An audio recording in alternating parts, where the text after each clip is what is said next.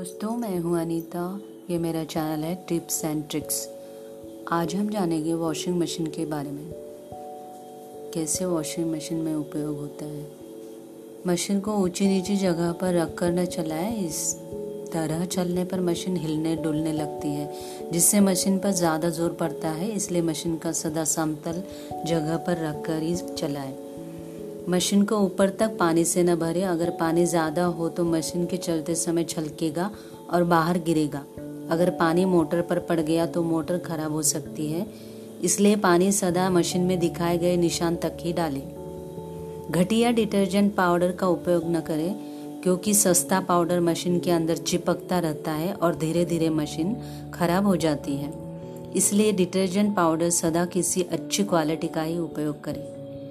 अगर कपड़े धोने वाली मशीन प्लास्टिक की है तो उसे ऐसे स्थान पर न रखें, जहाँ मशीन को आँच लगती हो। अगर बिजली की सप्लाई कम हो तो भूलकर भी मशीन न चलाए, क्योंकि कम वोल्टेज के कारण मोटर के खराब होने का खतरा रहता है।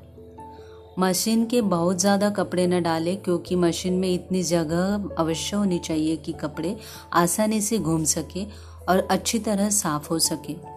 जिन कपड़ों का रंग निकलता है, उन्हें कभी दूसरे कपड़ों के साथ न धोए। ऐसा करने से उन कपड़ों का निकला हुआ रंग दूसरे कपड़ों पर चढ़ सकता है।